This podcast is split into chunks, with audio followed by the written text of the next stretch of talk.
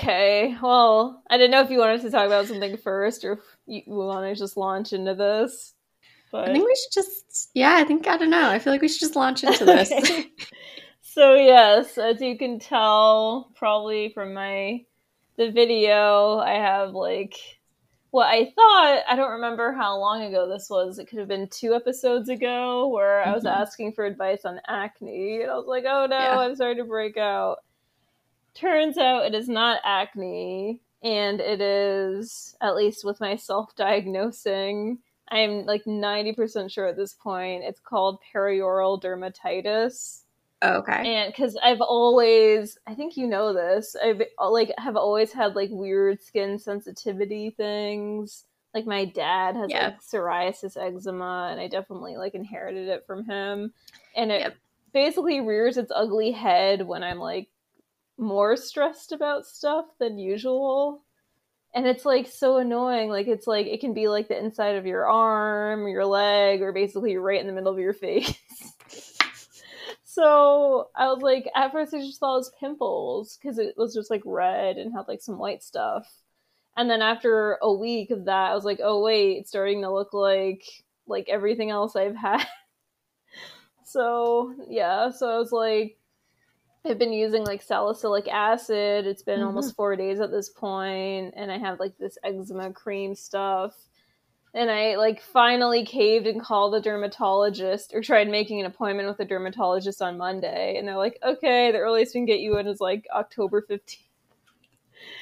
Yeah, I honestly was expecting worse because I'm just remembering like other times I've had to deal with der- dermatologists and like any specialist in general. It's like at least a month in advance, if not more.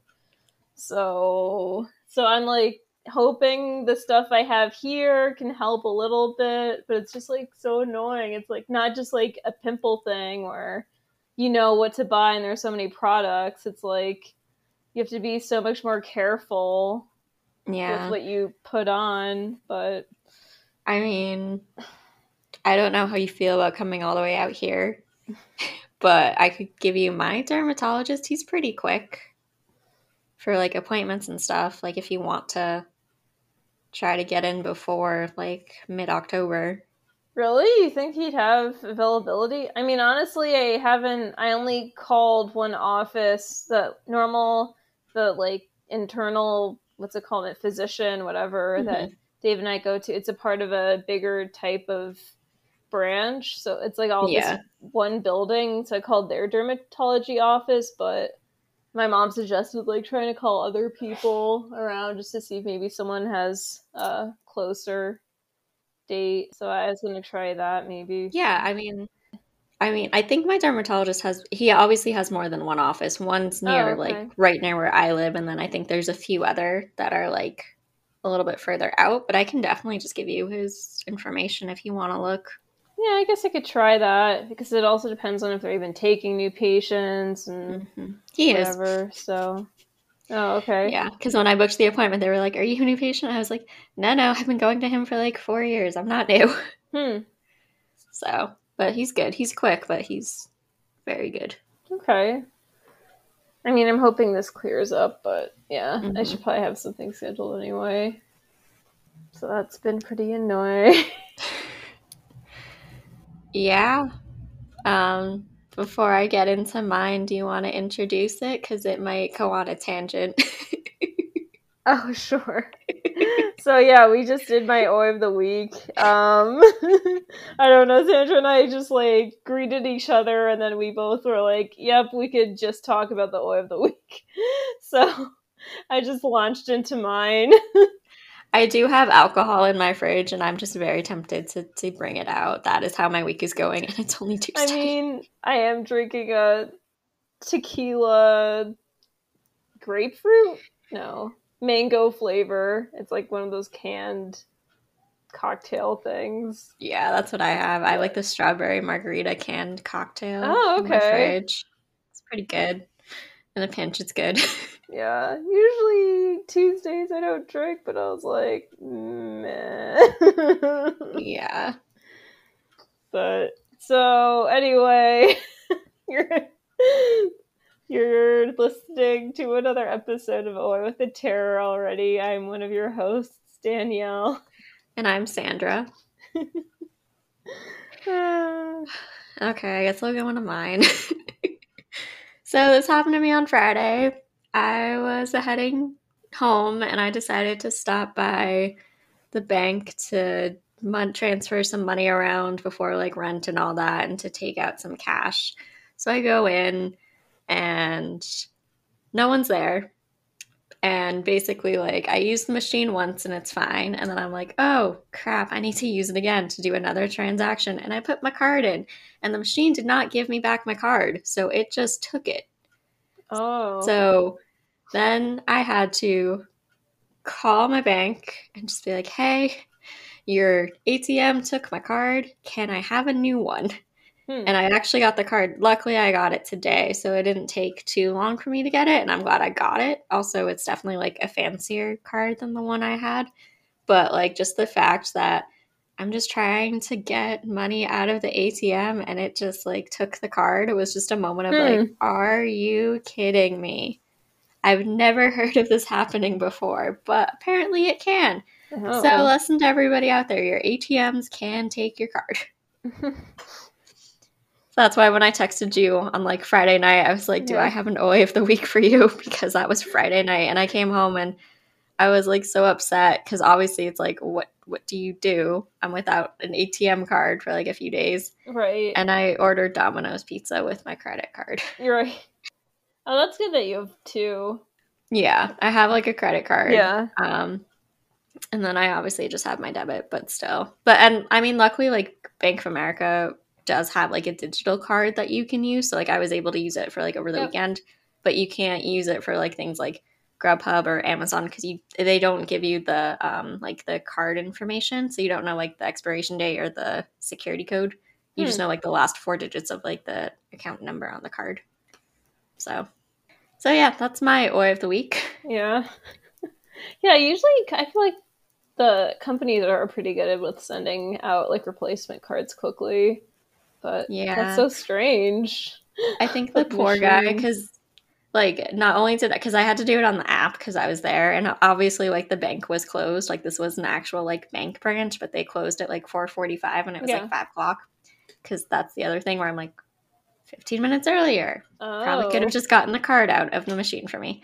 So basically, yeah, I got in touch with them on the app and then just to make sure I called them. And the poor guy was like, You know, you can just do like a digital card, right? I was hmm. like, Oh, no, I didn't. And they're like, Yeah, this is how you do it. Because I was going to go to the bank on Saturday to get like a replacement actual physical card, like a temporary card, which you can also do. Oh. They're like, No, you don't need to do that. You just need to get like the digital one. I was like, Okay, great. Yeah, I didn't know that was a thing. Yeah, I don't know, know if it's a thing I don't know if it's a thing for all banks, but it's definitely for Bank of America. Oh. Hmm. So, yeah, that was my Friday night. Crying, basically, because I lost my debit card. I think when you texted me that, like, oh, I have my hour of the week, that was when I was getting annoyed about wanting stuff in Connecticut. Yeah. And then, like, you were texting me that you were in Connecticut, and I was like, I'm going to leave her alone now. Talk to her on Tuesday. a few things. I mean, luckily, the hair trial went well, and I had to try on the dress again, and that was like, they just have to, like, change one thing or alter something, but it's, like, definitely mainly done. So that's Yay. going well. It was also mine and Dave's uh, I guess official first wedding anniversary oh, yeah. over the week. so we like went to this like super fancy restaurant in Sandy Hook, which nice. I never knew existed, and we had like a three course dinner, um, prix fixe with wine pairings. So that was nice. That's fancy. I know. I was like, wow, I never knew this existed 20 minutes away, pretty much, from my parents' house. Must be new. Yeah, I don't know. It's it it looks interesting. It looks like it like used to be an inn or someone's house. It has that like old uh, kind of Victorian or old I don't know, colonial type look to it. As yeah, that sounds like Connecticut. Yeah. At least like they're fancy, fancy restaurants. They have that charm, that like Mm. Victorian Connecticut charm, North New England, New England charm, I guess. Mm-hmm. So yeah, it was like a combo of being like stressful, but also had some nice parts. So Is it was it your last weekend though, going to Connecticut until the wedding? no, apparently I have to go one more time to try the dress on again. uh, I don't even know how many times I've tried it on at this point. Almost Yeah. ten, seven, Wow. eight. I don't know. But it's almost done. You got Oh. one more fitting and then you're done. Until the actual day. Oh, also, this is gonna also going to be my okay. Now it just sounds like I'm complaining a lot, but I still don't have wedding shoes. I was going to. I don't know why. I just couldn't make up my mind with what types of shoes I wanted, what kind, because the ceremony's outside. So I'm like, Mhm. okay, I need like a type of chunky heel or a wedge or something like that. So then Leslie told me about this company. I'm not saying their name because I'm mad at them, but she heard about them on Shark Tank and they created this shoe technology where it's like a heel, but then you can snap off the bottom of it and change out for mm-hmm. a flat shoe. Yep. So I was like, oh my god, like something like that sounds perfect for a wedding. You could wear the heel part for the ceremony, photos, and then just like turn it into a flat shoe for like dancing and late night stuff. So then I finally I keep I like go back and forth on the website and they're not that I mean, they could be more expensive for like a wedding shoe, but for heel shoe they like do sound expensive. So I kept going back and forth like when I wanted to buy it. Mhm. So I did this for a few months, and then maybe two months ago at this point, I went on and I'm like, oh, they're all sold out, like every single pair and style, basically. So then I put myself on this like wait list type thing. They'll email me when it comes back. So then a month ago, basically right about uh, three weeks ago at this point, I got an email like, oh, the shoe's back in stock, like hurry and order it, blah, blah, blah. So I'm like, okay, I'll order it. So I ordered it. Like, it looked fine. It said it was in stock. So then this was three weeks ago. On Sunday, Mhm. I messaged them and I'm just like, haven't heard anything with the order. What's going on? Blah, blah, blah. Like, Oh no. then someone messages me at n- midnight, midnight this morning, and says, "Yeah, so they must like be based out of some other country. I don't know why they. Yeah, I don't know, but um, so she's like." Oh, I'm so sorry. The shoe was out of stock. We can you can order these other kinds. I can give you credit or refund. And I was just like, seriously? I heard this three weeks ago, got the confirmation email, but heard nothing. And I responded, I was just like, why would it give me an option to order this if it was out of stock? Like, why did no one tell me anything until I emailed you? Like, please just give me a refund. So I'm probably just gonna order some shoes from DS DSW or something. Like, yeah. it's ridiculous. So uh, It's it's a shame. Wait, what size what size shoe are seven you? and a half usually. So c- At least you're like the average. You're not like me, who's like has to go on like special websites to get Right. shoes. Well, so it's crazy. They this company in particular, it looks like they're basically sold out in every single size. Like I was for fun clicking on the different options and it looks like they don't have anything left. How is that possible? So it's not just like okay, they only have a few sizes out. Basically since like 2 months ago, it looks like they've been basically totally sold out in most things. Like this seems not normal. no. maybe they just like exploded at some point in the summer and now they don't know what to do or but it's just like someone should have let me know in three weeks after ordering i wasn't getting it they al- also already charged me immediately basically right when i bought it i was charged for it so they charged me three weeks ago and never told me like that doesn't seem like good business No, that seems really sketchy. yeah i'm like Did you tell Leslie this? No, I maybe next time I see her I will, but I don't know. My goal is to now just find ones I like, and I did Nice. actually find one on DSW that looks pretty similar. It just doesn't turn into a flat shoe, but whatever. I'll just bring other flats to wear Yeah. later. My dress is long enough so it's, you can't really see them, so it doesn't matter. I mean, that's probably what I'm gonna do. Yeah, that's what Just, Leslie like- did actually. Just like have like a spare pair of like flat shoes with me because my shoes are wedges, Yeah. so they're my feet are gonna be hurting by the end of the night. I think actually Leslie just wore Toms the whole time for the ceremony, and that's yeah for Yeah. having to stand a long time for photos. That's definitely nice. My feet got sore from photos. Yeah, I was watching what was it? Four Weddings on TLC like a while back. And there was this bride who had like a basket of like flip flops for the woman who were like Mm. at the wedding so that they Mm, could just like change out their shoes and just take like a pair of flip flops. And I Mhm. was like, that is genius. Yeah, I've seen that on Pinterest. I think. Yeah. Yep. Yeah. That is, yep, Mhm. that is genius. Well, you're almost there. I know. yeah, so like I think it's what about four and a half weeks or something at this point. But I think so. so at the tasting, I was kind of like, "Oh my god, it's so soon!" And then the we met with our wedding. She's kind of like a wedding coordinator. I don't know the wedding person for the castle, the venue, and she's like, "Oh, you have so much time," and I'm like, "Really?" Well, so I finally found a tailor for the bridesmaid's dress because I've been putting that off for a while.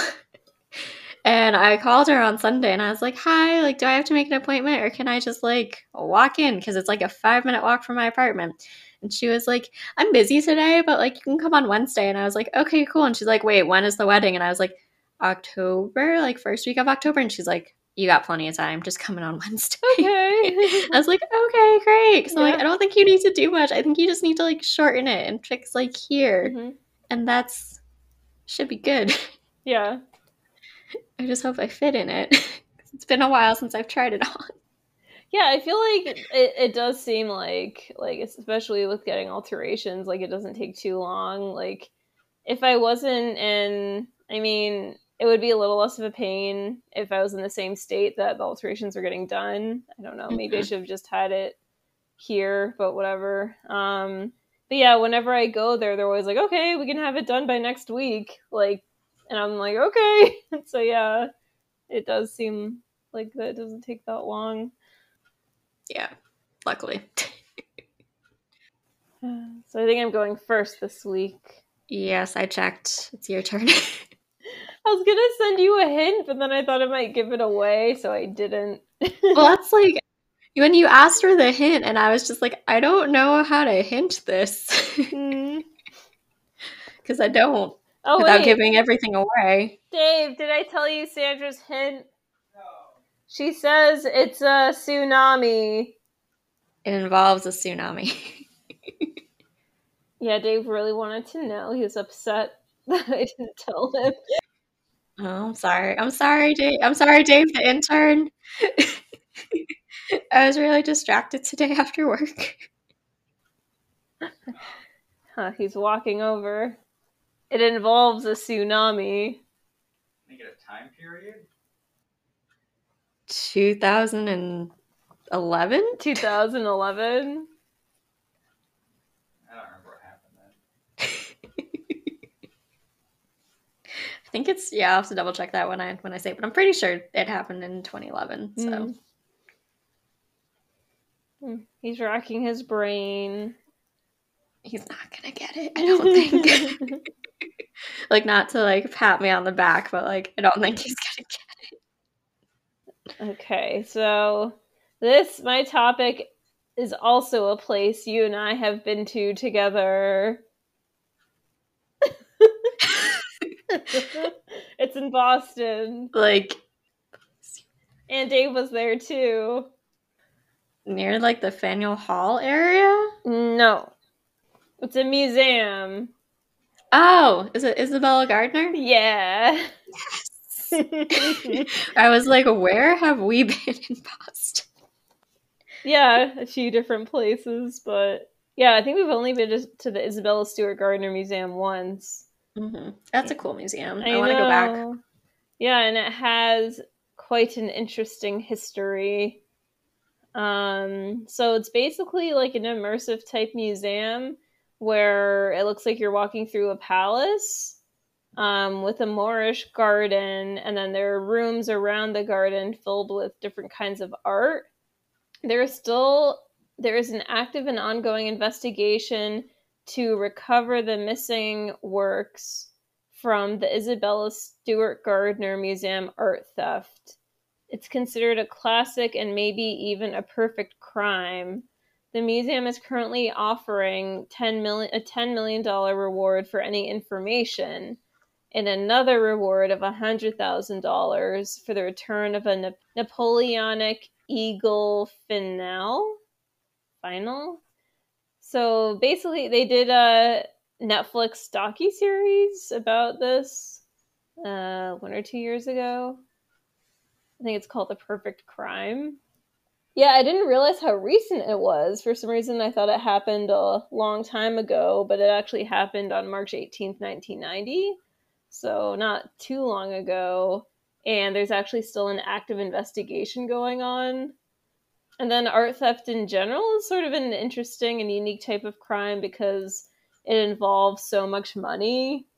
Um, and then it also involves some skill on the thieves' part in order to bypass multiple types of security. 13 masterworks of art were stripped from Boston's Isabella Stewart Gardner Mu- Museum. This kicked off an ongoing investigation with many twists and turns with many interesting characters. Oh, the Netflix docu series is called "This Is a Robbery: The World's Biggest Art Heist." So the theft took place on St. Patrick's Day weekend.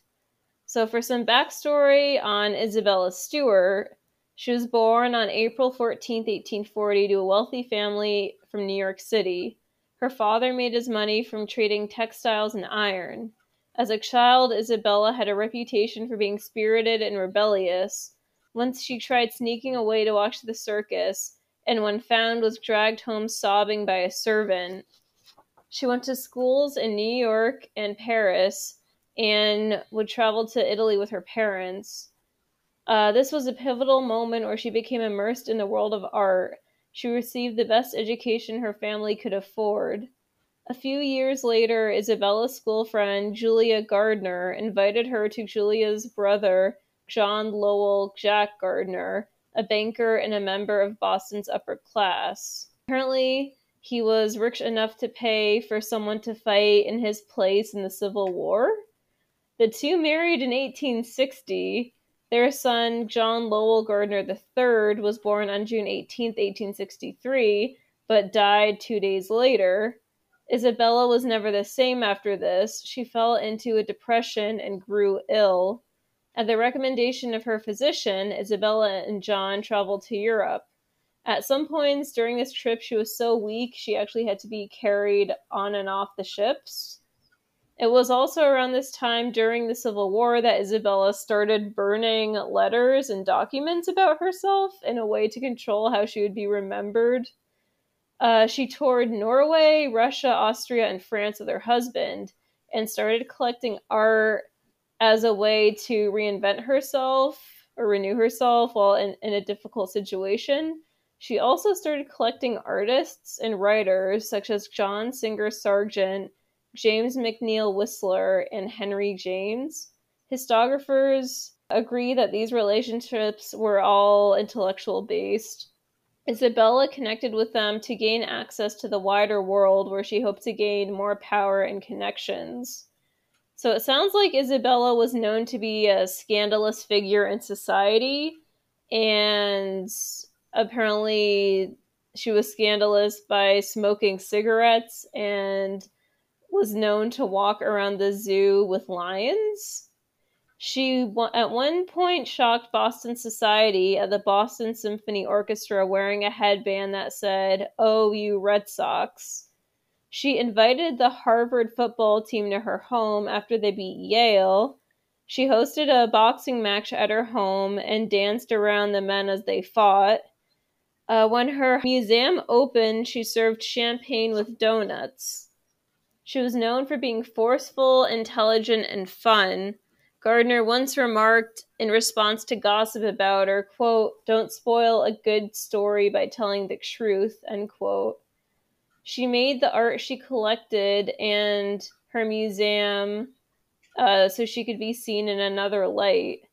Isabella was a modern woman who carefully curated her life and her presence through gossip in her museum. She was both flamboyant and private. So now back to the robbery. After her husband died in 1898, she bought a plot of undeveloped land in Boston's Back Bay area, which was surrounded by the swamp by a swamp. She built a palace which incorporated both Renaissance and European Gothic design elements. The bottom three floors were filled with paintings, sculptures, tapestries, furniture, manuscripts, rare books, and decorative arts. The fourth floor was her private residence. Before she passed away in 1924, Isabella spent the last 25 years of her life dedicating her time to the museum. She left an interesting declaration in her will about never changing the museum. So in 1990, two thieves stole $500 million in art from the museum. The art was never recovered, and this remains one of America's most enduring unsolved mysteries. The heist of the Gardner Museum is considered the largest art heist in America. According to the Gardner heist by Ulrich Boser, the theft is felt deeply and personally not only in the city of Boston but by art lovers everywhere. So I guess Isabella said that if anything was permanently changed, in the museum that the collection should be created, shipped to Paris for auction, and that the money should go to Harvard University. And Anne Hawley, who served as the museum's director from 1989 to 2015, explained this in the Netflix docu-series. So until the robbery in 1990, not a single one of the 2,500 works within the Gardner's museum walls had ever left the grounds or have even been moved. The art heist took place on March 18, 1990 at 1:24 a.m. Two men got inside the museum and in 81 minutes left with 13 works of art valued at 500 million dollars. Days after the heist, the museum offered a $1 million reward for information leading to the return of the works. The first question people asked was how the thieves how they picked the pieces to steal that they did steal. So, in 81 minutes, the thieves took their time spreading out across three galleries on two different floors. And they didn't just grab the closest pieces located to the door. The thieves smashed glass panels, tore down frames, and sliced the paintings sloppily from their canvases. So, this made it seem like they knew which pieces to go for, but did not know how much damage this would make the worth of their haul and they actually ignored more expensive works for ones of lesser value. It is thought because of this that they worked under the direction of a private collector who gave them a list of pieces he wanted. But others thought this theory was a little outlandish and sounded like it could be the plot to a James Bond film. Um, the theft occurred on St. Patrick's Day weekend in Boston which I've never really seen for myself, but I've heard it gets pretty crazy. Yes, it does, especially in Southie. Oh, yes. yeah. Um, so I guess one of the reasons why they could have planned this was because the museum isn't like right on the main street or whatever. It's kind of located further away from the crowd, so maybe the noise from everything would like cause a distraction to these people breaking into the museum. And the two men actually dressed up as police officers. They rang a bell at the side door of the museum, and the museum was located far away from the loud crowds. So after the police were buzzed in by security, they lured two on duty guards away from their stations and handcuffed them both. Then one of the counterfeit cops announced, Gentlemen, this is a robbery. The museum's night watchmen were caught or escorted to the basement. The crooks bound them in place with duct tape. The guards were left under the museum for hours after awaiting their rescue. When the morning shift showed up, they found the security office door smashed up with golden frames on the floors and the two guards scared but uninjured in the basement. The FBI thought that one of the museum security guards could have been an inside man. Some clues pointed to the thieves being able to know too much about the museum security. In one gallery, they left a secret door ajar. They knew where the security footage was recorded and made sure to snatch those VHS tapes, as well as a printout that reported on motion detectors going off in galleries. Also, it was against protocol to let anyone in through the side door. This led the FBI to take a closer look at Richard Abbott, the guard who let the men in. 25 years later, the suspicious the suspicions were reignited when FBI re- released security footage which showed Abbott breaking side door protocol the night before the robbery as well. But there was no concrete evidence to prove he was involved, and he was never charged. So the Netflix documentary portrayed Richard Abbott as a wannabe rock star who previously gave his notice at the museum so he could focus on his band. He described himself as being a hippie guy who wasn't hurting anyone and wasn't on anyone's radar. And then the next day after the heist, he was on everyone's radar for being associated with the largest art heist in history. Two years before the heist, the museum board was actually informed that the FBI thwarted a plot to steal from the Gardner Mu- Museum. So the fact that they did not have theft insurance might seem strange, but one reason why the museum wasn't insured was because the annual operating budget was $2.8 million, and the cost of theft insurance could run up to $3 million. Also, according to the Washington Post, being uninsured was a common practice among museums. Apparently, most museums do not carry insurance on their collections because the objects are irreplaceable, and museum directors would rather spend tens of thousands of dollars for premiums on salaries for extra guards. Another reason for the lack of insurance goes back to Isabella's will, where she used specific language stating that the museum may not buy new or substitute works of art and would not be allowed to replace stolen paintings, which was what the point of having insurance was. In 1975, before this heist, Myles Connor Jr. stole a Rembrandt from Boston's Museum of Fine Arts, which is a short walk from the Gardner Museum. So he was quickly considered a suspect but he had a solid alibi because he was actually incarcerated at the time in federal prison. According to Myles, the guards at the prison knocked on his cell to make sure he was actually there when they heard about what happened. Even though Myles may not have been directly tied to the missing works, authorities believe he could have inspired the Gardner Museum thieves. But he has his own theory that the 13 missing pieces may have been used as collateral in the mob's cocaine deals. If a buyer didn't have enough cash for a big haul, a seller could hold the art until they were reimbursed for the same value of cocaine. This led to some known bo- mobsters being a suspect, like Robert Guarente, Robert Gentili, and no stranger to this podcast, James Whitey Bulger. and there was also a petty criminal, William P. Youngsworth, Youngworth, who claimed he could recover 11 of the pieces in 2013, but no charges were ever filed following up on that. Then on March 18th, 2013, 23 years into the investigation, the FBI announced they had traced the stolen items from Boston to Connecticut to Philadelphia, where the trail then went cold. According to the FBI, the thieves are members of a criminal organization based in the mid Atlantic and New England. But the thieves were never named, and the FBI decided to appeal to the public instead for information about the crime that is considered one of their top 10 art crimes. In 2015, there was an update. The thieves had been identified, but they were dead. George Reissfelder and Lenny DiMuzio were cohort, cohorts of a known crime lord, Carmelo Merlino, and were the culprits. Both of them died within a year of the heist. George died from a drug overdose, and Lenny was murdered. The crime lord Carmelo Merlino died from natural causes in 2005.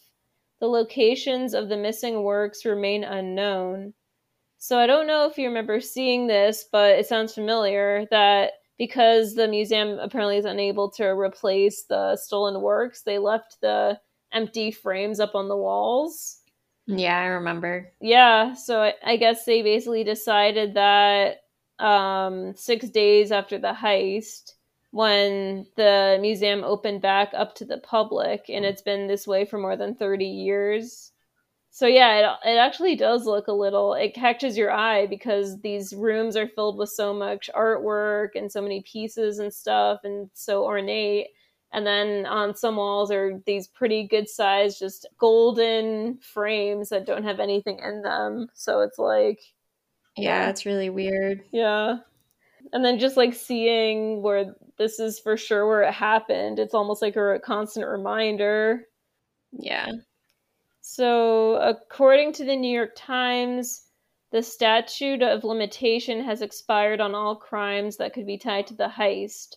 This means that if someone was involved, they could come forward to claim the reward. It is currently $10 million in exchange for information that leads to the safe return of the stolen works of art, and a separate re- reward of $100,000 is available for the return of the Napoleonic Eagle Finial. Anyone with information can contact the Director of Security via email reward at gardnermuseum.org. I don't know. I just think it's crazy. Like, I just like just the fact that they got away with it and it's been like 30, 31 years and they're still like trying to find them. Yeah, so yeah, it's I mean it sounds like they I know and the people who are involved, which there are definitely more people involved that they don't know about. Like that's so strange that the two guys who actually stole it were both dead within a year. Yeah, it's really weird. It's just, it's just, and it is weird. It is weird to go and visit because you do see like these gorgeous like works of arts and paintings, then you just see like these blank, like empty canvases, and you're like, wait, what? Oh, okay, this is one of the paintings that was stolen from, or this Mhm. is one of the artworks that was stolen during the famous heist back in 1990. Okay, Mhm. so it's just like, it's weird, but it's a cool, it's a cool museum to go to. Yeah. Yeah, I definitely want to go back there. It's like a museum. I feel like it's kind of hard to get, get bored at because it's like you're basically touring a palace. So it's pretty cool. there's just so much to look at and so many Mhm. rooms to go into and also fun fact if your name is isabella i think you get in for free I was just going to say that. Yeah, I remember that. Yeah. and i just remember being like oh man I know. I see how it is. so yeah if you live in the massachusetts boston area and your name is isabella go because you can get in for free and it's a really cool place to go Yeah. and it's in a really like nice area too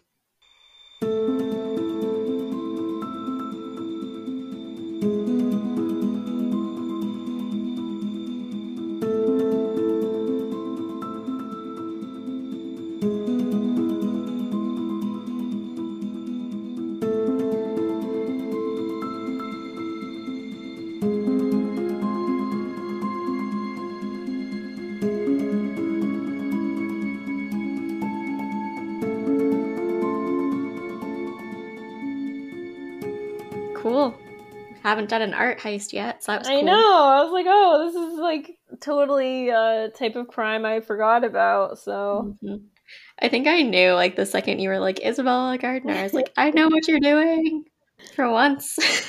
for once. I know. I was like, my only hint was going to be just like when you Google it, especially with crime or heist, it's just like photos of the missing artwork, and sometimes uh there are a few portraits of Isabella. But I was like, well, if I send this to you, I feel like, but Yeah, I'll figure it out. Well, it's better. It's better than my hint, which was just literally like Tsunami. tsunami. So I guess I can go to mine now. Um, so it's a little bit different than like what I've been doing in the past, but I found it really interesting. So I chose the uh, Japan Tsunami 2011 Ghost Riders. And I actually got this idea from the lovely Emma over at Real Life Ghost Stories podcast. She did this like a couple months ago.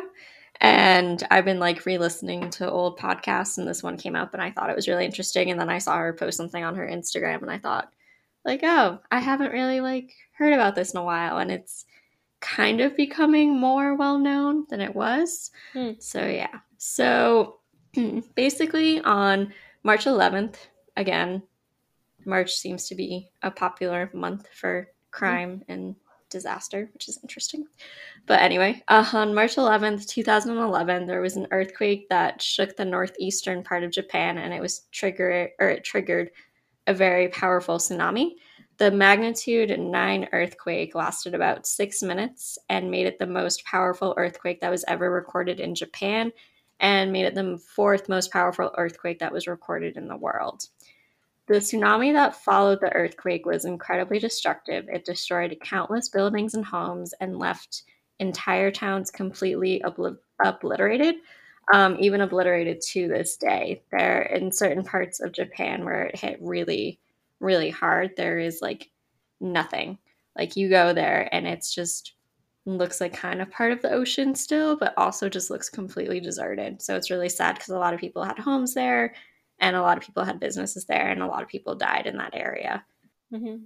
It hit, and excuse my pronunciation because I'm pretty sure I'm going to pronounce this wrong, Ishinomaki um, part, and Ishinomaki began to actually rebuild, and some residents during when they started to rebuild started to see some really eerie things. For example, you can actually learn more about this particular tsunami in unsolved an episode of unsolved mysteries on netflix. Um, so i actually was able to watch that and that was pretty interesting. I'm going to be focusing more on part of like the hauntings that happened but apparently the part that i'll be focusing on wasn't the first thing that happened so i guess a lot of people around the time of the tsunami actually reported seeing like family members like that were not there. Like this one guy went into a nursing home or equivalent to a nursing home to go visit his mother and he goes into like an area and he sees her sitting in her wheelchair and he goes and he takes a picture. And then when he looks at that picture, it's of a completely different person. Hmm. It turns out his mom was unfortunately in one of the buses that was on the road when the tsunami hit. So, and exactly at that time, too, I think, um, or around that time when he took the photo. So that was a little bit creepy. And then people reported seeing other people showing up to their houses and knocking on doors and begging for dry clothes because they were just completely soaking wet. So the people would give them the clothes and then they would disappear. So just like odd stuff like that would start to happen. Um, it wasn't until 2016 when a sociology student at again, excuse my pronunciation, Tokoto Gakuin University by the name of Yuka Kudo interviewed more than 100 taxi drivers um, because taxi drivers started to ex- report experiences of picking up passengers that apparently were not living. So basically, they would be in the area and just driving around doing their job and they would pick up somebody and that person would say that they wanted to go to the specific part of town that no longer existed because of the tsunami and they were a little bit weirded out by that and would be like okay um, i can definitely take you there and then they'd be driving and then they'd get there and the passenger would have completely disappeared but the meter was running so the poor taxi drivers actually would pay for their ghostly um, passengers. I did see that episode. Mm-hmm. It's really interesting. Um, yeah, I hope they do more episodes soon. Yeah. That's the new Unsolved Mysteries is good. Yeah, me too. So then Ms. Kudo said that her research suggests that the drivers actually believe that they were picking up genuine passengers because they did run their meters and they did start them. Out of the 100 people that she tried to talk to, only seven cabbie drivers actually agreed to discuss their mysterious experiences and noted that all of the ghosts that they saw were of a very young age, uh, probably around the age of teenager to young adult, seemed to be like the guest age range um, for these passengers. And according to Kudo's research, the incident actually began just months after the disaster occurred. One of the earliest incidents that happened um, actually involved a young woman who hailed a cab near public transportation. She was wearing a very heavy winter coat, even though the weather at the time was really balmy and kind of like dry. She then asked to be taken to, and again, excuse my pronunciation, Minamihama. And he responded that that place doesn't really exist anymore. Then a few moments of silence passed, and the passenger spoke again. And she asked the cabbie driver, she, the exact phrase that she used was, Have I died? And when the cabbie driver turned around to look at the passenger, she was no longer there. So also kind of creepy. There was also another incident involving a young man who asked the taxi driver to go to a specific mountain, but once they arrived, he had already vanished.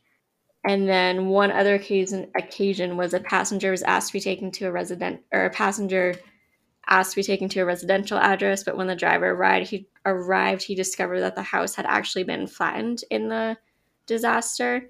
And he asked the passenger, he said, Are you sure this is the right place? And the passenger was no longer there.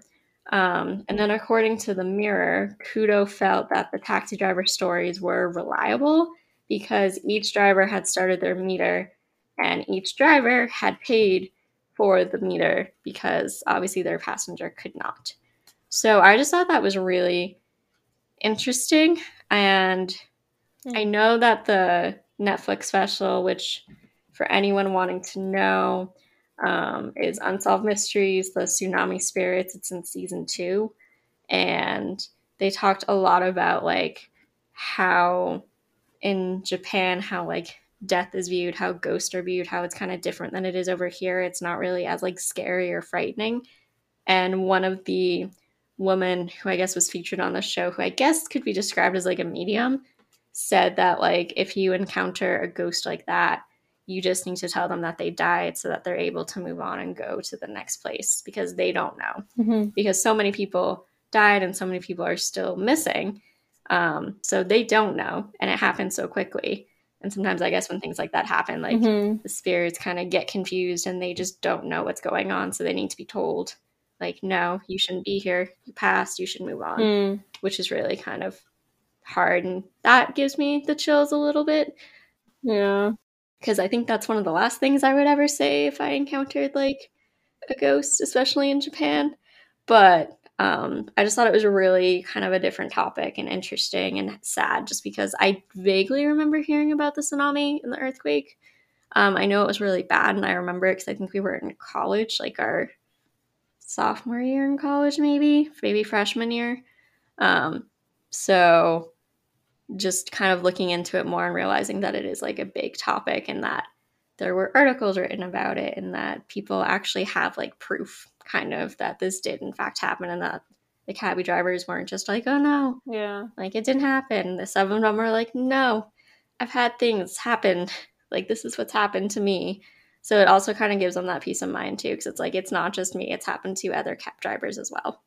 Yeah, and I feel like Unsolved Mysteries would pick uh like a story mm-hmm. that has more evidence. They wouldn't just like choose one at random right. if they didn't have en- enough to back it up with. Yeah, and then especially when it's featured in like the mm-hmm. mirror and stuff it's like okay this is a little bit more legit than just like a one-off like book or like yeah. yahoo yeah so that's was my topic for this week oh yeah that was a good one yeah it was interesting it was creepy but like it was really interesting too mm.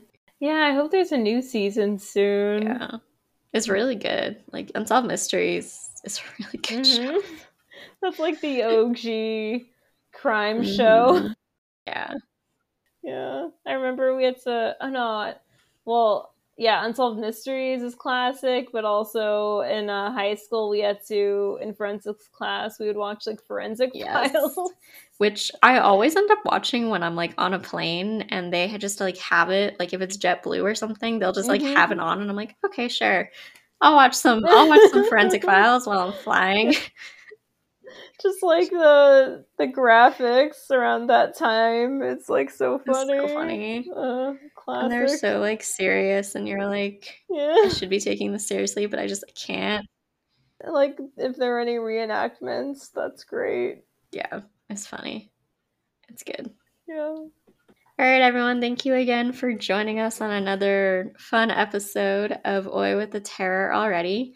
You can uh, find us on Spotify, Apple Podcast, and Google Playlist, and any other place where uh, podcasts are available. We also do have our Instagram, which is at Oi with the Terror already. And you can email us at Oi with the Terror already at gmail.com. Plus, we actually do have a new Facebook page. It's called Oi with the Terror Already podcast. So please feel free to check it out. We will be posting more stuff soon, and we do drop our episode every Thursday. So thanks again for joining us. We hope you enjoyed this episode, and we'll see you next week. Bye.